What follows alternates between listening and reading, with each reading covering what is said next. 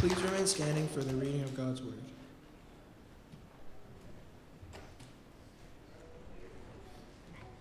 Today's scripture reading is going to come out of Ezra. We are in a new book in our sermon series through the Old Testament. We're in a reading plan that takes us through the whole Bible, but we have been preaching primarily through the Old Testament. We have finished up 2 Kings. We're skipping over Chronicles and landing in Ezra. We have seen God's people, the kingdom of Israel, divided between what was the northern kingdom and the southern kingdom.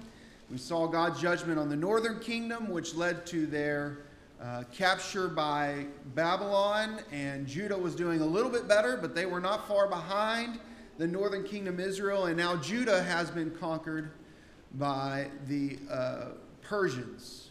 And so now we are skipping over a section known as the exile, where God's people were out in exile from Babylon from Assyria to Babylon to Persia. We're skipping over that little part and picking up when they begin to return back to their homeland under the eye of the Persians. And so that's kind of where we are. Just give you a little heads up on where we're coming from this morning. And we're reading about what is actually going to be a second wave of returnees to Judah, specifically to Jerusalem, with a guy named Ezra. And as you can guess, Ezra is the one who wrote Ezra. We suspect he may also be the one that wrote First Chronicles, Second Chronicles. And in the Hebrew Bible, Ezra and Nehemiah are actually one book. And in the English Bible, our Bible is divided between Ezra and Nehemiah, but we believe Ezra also then obviously would have written Nehemiah as well. And so this is the author, this is the time in Israel's life, and now we read a little bit about Ezra in chapter 7 of Ezra. We're going to read verse 1. I'm going to skip over a few names and finish it out. After these things, during the reign of Artaxerxes, king of Persia, Ezra, son of Sariah, the son of Azariah, the son of Hilkiah.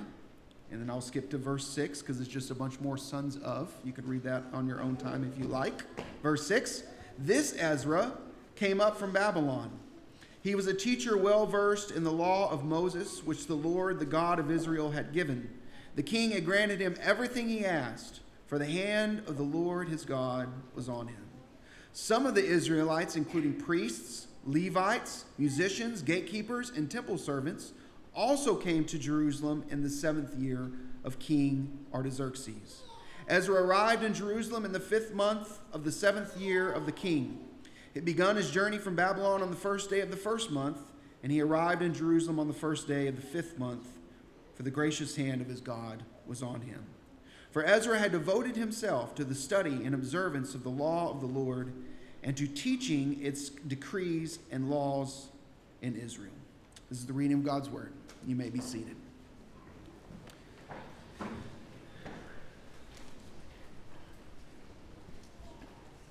Today we are observing the Lord's Supper. So kiddos who would normally be invited to go to Kingdom Kids will actually stay in the service. We do that for two reasons. Some of them have been baptized as believers in the Lord Jesus Christ, and so they can take the Lord's Supper with us today. And other kiddos who have not yet made that decision and therefore have not yet been baptized, it's good for them to experience being in the worship service from time to time. It's also good for them to see the Lord's Supper observed and to ask questions and to learn and grow, because it is an important part of the life of our church. And it was one of what we call the ordinances of the Lord Jesus, meaning Jesus ordained it. He's one of the things that Jesus said. He said, take the Lord's Supper and baptize people. That's straight from his mouth. And so we follow those ordinances as a church family. And so we do that today at the end of the service. But before we get to that, I want to just pause and ask if you would to pray with me before we dive into the story of God's people in return from the exile. Let's pray together. Father God, I thank you for this time for us as a church family and for guests of First Baptist Kennedy to come to this place to worship you. God, to fellowship with one another, to pray and talk to you, to grow together as we both sing and open our Bibles and read. God, I'm mindful that you call us not to just be hearers of the word, whether it's the spoken word and prayer or the sung word or the preaching of your word. You do not simply call us to be hearers of your word, but you call us to be doers of your word. So we pray to that end, Father, that your Holy Spirit would speak through me to us. We would hear what you have to say, and we would put that into action, even today, that we might live to glorify you in everything we do and everything we say. This we ask in the name of Jesus. Amen. Well, the big idea that I want us to think about today, which is the subject of what we find going on in the life specifically as Ezra, is spiritual renewal. Like I said, there's been waves that have happened returning God's people from all across the land back to Jerusalem. Some had already come to rebuild, to begin to rebuild the temple. Others have come now to prepare the people to worship. Ezra was in that second group that came to prepare God's people to worship. What he was doing was helping them to be spiritually renewed. And I'm kind of thinking maybe you're like me in that you have times in your life, maybe you're in one right now, where you feel like I could use some spiritual renewal. I don't feel that God is close to me. I don't feel like God hears my prayers. When I worship and sing these songs, my heart, it doesn't feel warm towards God. When I hear the words, Jesus loves me, it doesn't seem to mean as much as it once did. And I think all of us, myself included, we go through seasons or times in our life where we need spiritual renewal. We need our life with God to be reignited. Can I just tell you, if that's you, you're in good company. Everyone has gone through that, and we see here God's people have gone through that. So be encouraged by that. Know that you're going through something that all Christians at some point in their life go through, and if you're like me, go through many times, not just once, but multiple times, where you feel the presence of God seems to be missing. The felt presence of God seems to be missing in my life. Not that he's left me. Not that I've lost my salvation. Not that the Holy Spirit has departed from me. None of that would be true. But my felt experience of the presence of God in my life has waned. And I wonder if you've ever felt that before. I know I have. What do we do? Here's the big idea, and then we're going to unpack it. When we are spiritually low, we need to make sure that our faithfulness is high. Let me repeat that. When we are spiritually low, meaning we need spiritual renewal in our lives, we need to be reignited by the Holy Spirit to the felt presence of God in our lives. When our spirits are low, when our spiritual life is low, we need to make sure that our faithfulness is high. Because over time, as we are faithful to the Lord, though our feelings will ebb and flow, over time that faithfulness will lead to a deeper and richer relationship with God. And this is true in other walks of life. If you are married, you know this to be true. If you're married, do you feel as excited and in love with all of those feelings that come with it early on before you got married? Do you still feel that sense of excitement 24/7? No, it kind of wanes. And over time, if you don't attend to that, you can kind of get into some trouble there, can't you? Now, what I will say when I'm doing a wedding ceremony is I will tell people, your job is to love your spouse, not with your feelings. Sometimes you can't control those feelings. They come and go. You are to love your spouse in word and deed. Love your spouse with action. And then I always go back to, probably most of you know this, 1 Corinthians 13. That was not written for weddings, but it fits so well. It's the greatest definition of love ever written. Love is patient. Love is kind. It does not boast. It does not envy. It doesn't hold grudges. So on and so forth. Love never fails. Now, what the Apostle Paul was writing about was love in action. And so our faithfulness to our spouse by being loving in action needs to be consistent even as the feelings ebb and flow, right? It's no different with God.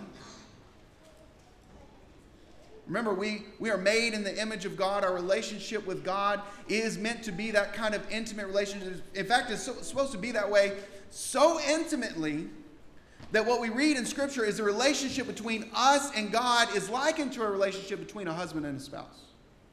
Over and over in Scripture, you see that again and again, that one of the most, if not the most, close relationships two people are to share are within the intimacy of marriage. Our relationship with God is even deeper than that. It's the only human relationship that can come close to explaining that kind of relationship that God should have with his people. So just like in our human relationships, we need to be faithful to love even when we don't feel like we really want to be loving. If we are faithful, over time, those feelings of love will grow richer and deeper. And it's the same with God. When we feel spiritually low, when our emotions and our excitement and our thrill aren't there, what do we need to do in those moments? We need to make sure that our faithfulness is high. Now, how do we see this playing out? Not just in Ezra's time as leader over God's people, but also in the leader before him, a guy named Zerubbabel. You can read about him in the first part of Ezra. Once you hit chapter 7, we're learning about how Ezra interacted with God's people as they had returned. He is coming back with a new group of folks to what was known as Judah once the kingdom divided. And so we want to take a look at what we can learn from God's word about the things that cause us to be spiritually low and how we can respond with faithfulness, okay? So when we're spiritually low, we want to make sure that our faithfulness is high, and we want to be, and part of that is being aware of what makes me spiritually low, what brings me down sometimes, what are the things that can contribute to a lack of sense of the presence of God in my life, and then what, if anything, can I do about that? And I think we learn two big lessons from the book of Ezra as a whole, that there are two things playing out in the life of Israel as they have returned to Judah under the leadership of Zerubbabel and Ezra that contributed to their sense, their lack of sense that the presence of God is with them. Here's the two things: distractions and disobedience. Distractions and disobedience. Those are the two things we find in the story of Ezra that contributed to the lack of spiritual depth that Israel was experiencing after they had returned home. So the first one is distractions. Now what we find in this story is the folks have been gone. They've been in exile something like 70 years. And during that time, some of the Jewish folks stayed behind. Others were in what we call the diasporas. They were pushed out to different places. Some ran away and escaped to Egypt. Others were taken into captivity in Babylon. But as they're out there, what happened? Well, the other people who were left, not the Jewish folks, but the other people who at some point probably had been conquered or at least had interactions with the Jewish folks, the nation of Israel during that time, well, they rose to power. They gained some control. They had some say in what was going on. And so when they see all the Jewish folks coming back, or at least a portion of them, it certainly wasn't all of them, but a portion of them are coming back to set things back up, they got nervous. They got worried. And what did they try to do? They tried to distract. Now, in this case, this is the first group that came to begin to build the temple. They began to distract their leader, or tried to distract their leader, Zerubbabel, and his followers. So if you look in Ezra chapter 3, verse 3, we read about that. We read how God's people responded well to this distraction of other people wanting to keep them from doing what they had permission by the Persian king to do, which is to begin to rebuild the temple and the city of Jerusalem. And we read that they handle it well to begin with. We read in Ezra 3:3, despite their fear of the people around them, they built the altar on its foundation and sacrificed burnt offerings on it to the Lord, both the morning and the evening sacrifices.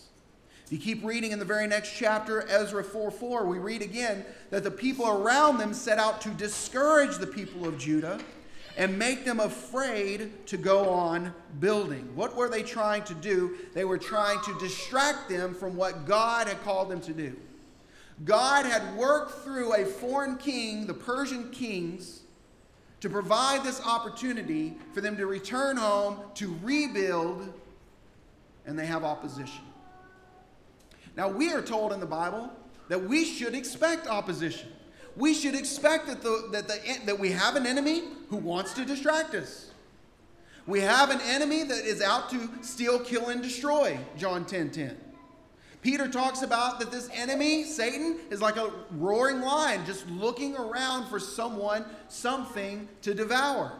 You and I, we have a spiritual enemy that wants to distract us from God, wants to pull our attention away from God.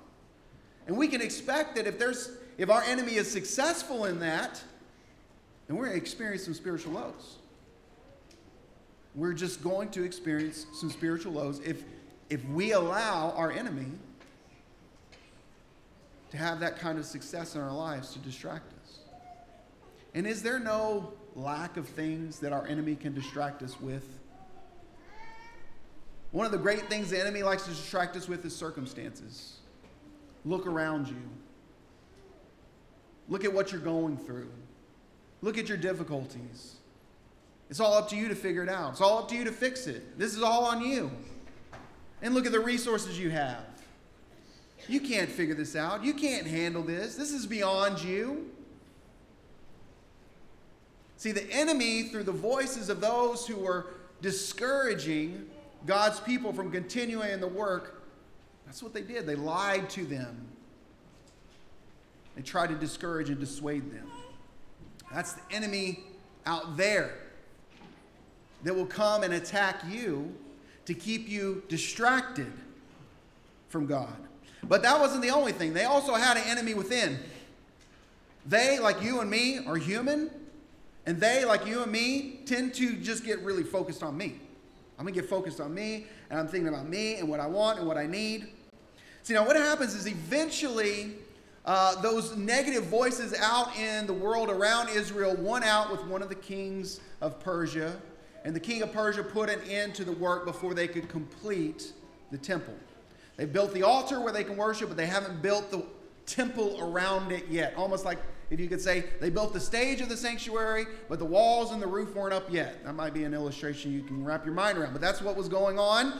And so one of the kings of Persia said, you know what? I've heard from the other folks living there. They're right. These Israelites, if they get into power, and of course we know their power is connected to their God, and so their worship's a big part of that. We need to put an end to this. And they did. They were able to put an end to it. Ezra 4:23 through 24 tells us about that. Ezra 4, starting in verse 23, we read, as soon as the copy of a letter from Artaxerxes was read, this is when they were able to begin again. So they were stopped, and then they could restart. I know it's a little bit complicated. I get a little mixed up myself. But they were stopped from building the temple, and then a new king of Persia rose, and he gave them permission to restart. And this new king of Persia was King Artaxerxes. And he sent a letter saying, yes, you can begin the work again. And so we read in verse 24 of Ezra chapter 4, thus the work on the house of God in Jerusalem, it came to a standstill until the second year of the king Darius. Okay, so now it's under King Darius. I think I got it mixed up there for a second. But chapter 5 is when we read that Haggai and the prophet and Zechariah the prophet, these are two prophets you'll find in the Bible. You can go read the letters that they wrote. It would be helpful if you wanted to kind of fill out what's going on in this particular book of the Bible. They prophesied to the Jews in Judah and Jerusalem in the name of God of Israel who was over them. And then Zerubbabel and Joshua set to work to rebuild the house of God in Jerusalem, and the prophets of God were with them, supporting them. Now, if you go and read some of these prophets, you'll find out that it wasn't that easy. The work had stopped, then the permission was given to restart, but they didn't go right into it. It actually took, as we just read, the words of the prophet Haggai and Zechariah, it took them ministering to Israel to get them back on track to rebuild the house of God. In other words, to rebuild the temple. What were they doing? They got distracted. We can't continue to build God's house, the temple. What can we do? Let's build our houses. And so they went to work building their own houses. They got distracted. They said, well, we can't do that. We'll just build our houses. And then they get word that they can return, and instead of returning right away, they keep building their houses. And where do we find that? Again, we have two prophets that wrote to them and encouraged them. Haggai chapter 1. You don't have to turn there, but if you want to write the reference, you can. Haggai chapter 1, verses 2 and 3. He says, this is what the Lord Almighty says. These people say, meaning some in Israel are saying to you all, the time has not yet come to rebuild the Lord's house. But then the word of the Lord came through the prophet Haggai. And he says in verse 4, it is time. He says, is it a time for you yourselves to be living in your paneled houses while this house remains a ruin? So you get what's happening here? The word has come. You can rebuild. We've got a new king over Persia. They've given us permission. But everybody was distracted by what they wanted. They were looking at themselves, not looking at God. It is easy to be distracted by what we want, by what we do not have. Our phones are an incredible distraction, are they not? Right? What other people have that we may wish we wanted that thing, and we see it on our phones. And then that becomes a distraction. The very busyness of our lives can become a distraction. We say yes to too many things, and then we don't have room for God, and it can become a distraction. We have an enemy outside of us that wishes to distract us, and then we've got our own self, our own human being self, that can distract us from the presence of God and doing the things of God. And that distraction can lead to some spiritual lows. So what would it look like to be faithful? What would it look like to keep our faithfulness high even as we may experience these spiritual lows? It is, in the words of Jesus, to seek the kingdom of God first. To seek his righteousness first. Matthew 6:33. Matthew 6:33, Jesus says, seek the kingdom of God first. If you don't want to be distracted, put God first. Now, this is easier said than done, obviously, but I want to encourage you with something. Here's what I want to encourage you to do. You may even write this down in your notes in your bulletin. Combat the distraction by putting Jesus first. And do that first thing. When you wake up in the morning, make it your practice to turn your attention to God before you give your attention to anything or anyone else. Now, you may be saying, well, that's hard to do. I have a busy life. I got a lot going on. That means I got to wake up earlier. Yes, it does. I have to do that myself. I got to wake up before the kids get up. Sometimes they're up and moving around. I got to put my headphones in so I can stay attuned to God as I read my Bible and as I pray and I give God my attention. It can be difficult. I'm not saying this is easy. I'm just saying if you want to survive the spiritual lows by being high on faithfulness, put God first. And you'll move through those lows, and your relationship with God will grow deeper and richer. But it is a discipline you have to practice. Now, sometimes, let me be honest with you, sometimes we say, God, why don't you hear my prayers? And God is saying, how often are you praying? God, I don't know your will. And God's saying, I put it in a book. How often are you reading it? God, I don't understand you. Well, you can study that same book. And I've given you a Holy Spirit inside of you to learn and grow. Sometimes we blame God for his distance when it's us who walked away. And let me tell you, I'm not trying to point fingers or bash anybody. Look, I am that way too. I can look up and see, my goodness, what have I done? That's why I have to track all this. Did I read my Bible today? I know it's a checkmark system, and you may be down on that. But listen, did I read my Bible today? Did I do my journal, which is part of my prayer process today? If you take one of these Bible reading plans home, which Amy prepared a new batch for us, and you pick up on this tomorrow morning, first thing, you read your Bible, you pray. It's got a little thing in there you can follow to help you do that, and it's got little boxes you can check. You can follow your faithfulness. You know, when I look and I see, I did all my Bible reading, but man, I'm like 3 out of 5 or 2 out of 5 this week on journaling. That tells me the reading is there, the prayer is not. God, help me to be more faithful to you. Help me to put you first. Help me not to get distracted by everything going on around me. Help me not to give in to my own desires to sleep in or get on doing something else first thing in the day. Help me to seek your kingdom first. And I'm telling you, a big part of that, maybe the initial step for some of you, is to make your practice the very first thing you do in the morning is to give your attention to God. Don't flip on your phone and give your attention to social media. Don't turn on the TV and give your attention to the news. You know, that sets the pace for the day. What would it look like to give your attention to God first? That sets the pace for the day. And if you do that over time, I'm telling you, your relationship with God will grow deeper and richer. And we got to go a little bit faster through disobedience because I took a little too long there. But you see the application when it comes to being distracted.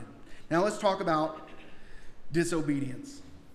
There's something interesting that happens. Now we're going to shift and we're going to start talking about more specifically Judah's time in Jerusalem under Ezra. Ezra is knowledgeable about the Word of God. He's a scribe. He's a teacher. He's a preacher. This is his fundamental task, is to come back to Jerusalem, set up temple worship. Because at this point, the temple has now been rebuilt. The process is now finished. Now what do they need to do? They need to get in the practice of worshiping God on a regular basis. And that's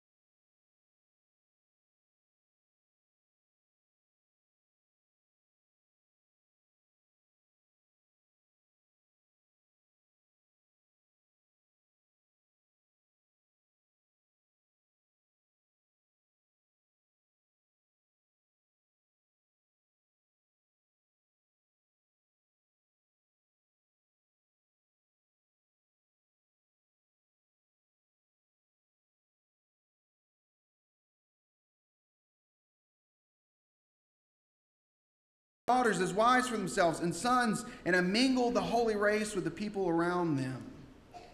And the leaders and the officials have led the way in this unfaithfulness. Ezra says, when I heard this, I tore my tunic and cloak, pulled hair from my head and beard, and sat down appalled. Why would he have such a strong reaction? Because this is why they're in exile. The very thing God's people returned to Jerusalem and began to do again is the very reason why God put them in exile in the first place. God said, I want you to be a holy race, set unto yourself.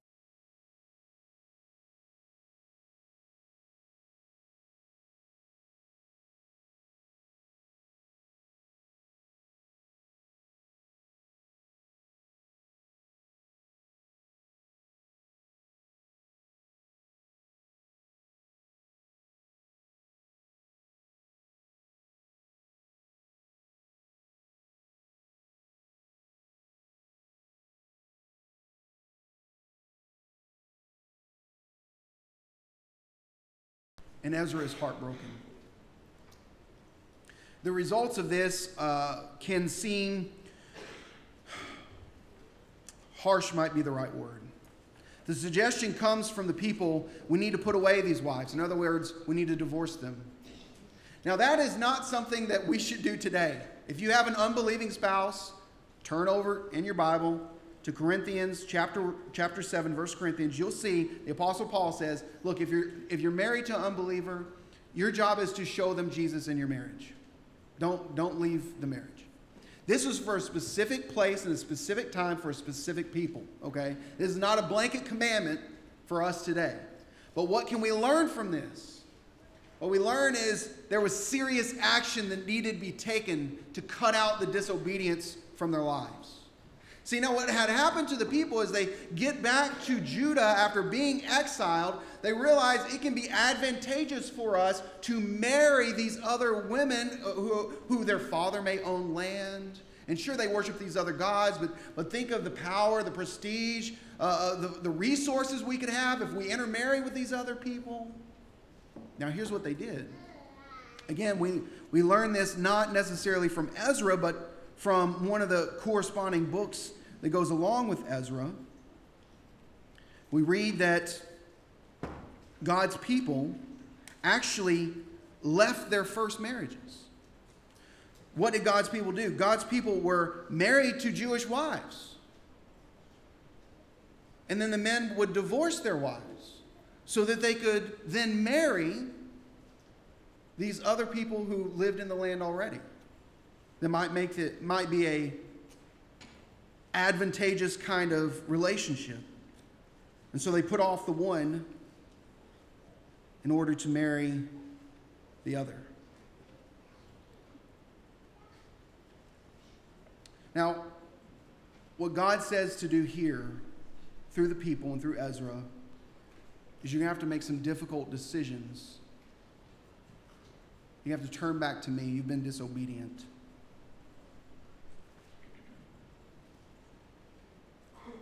To their credit, they do this.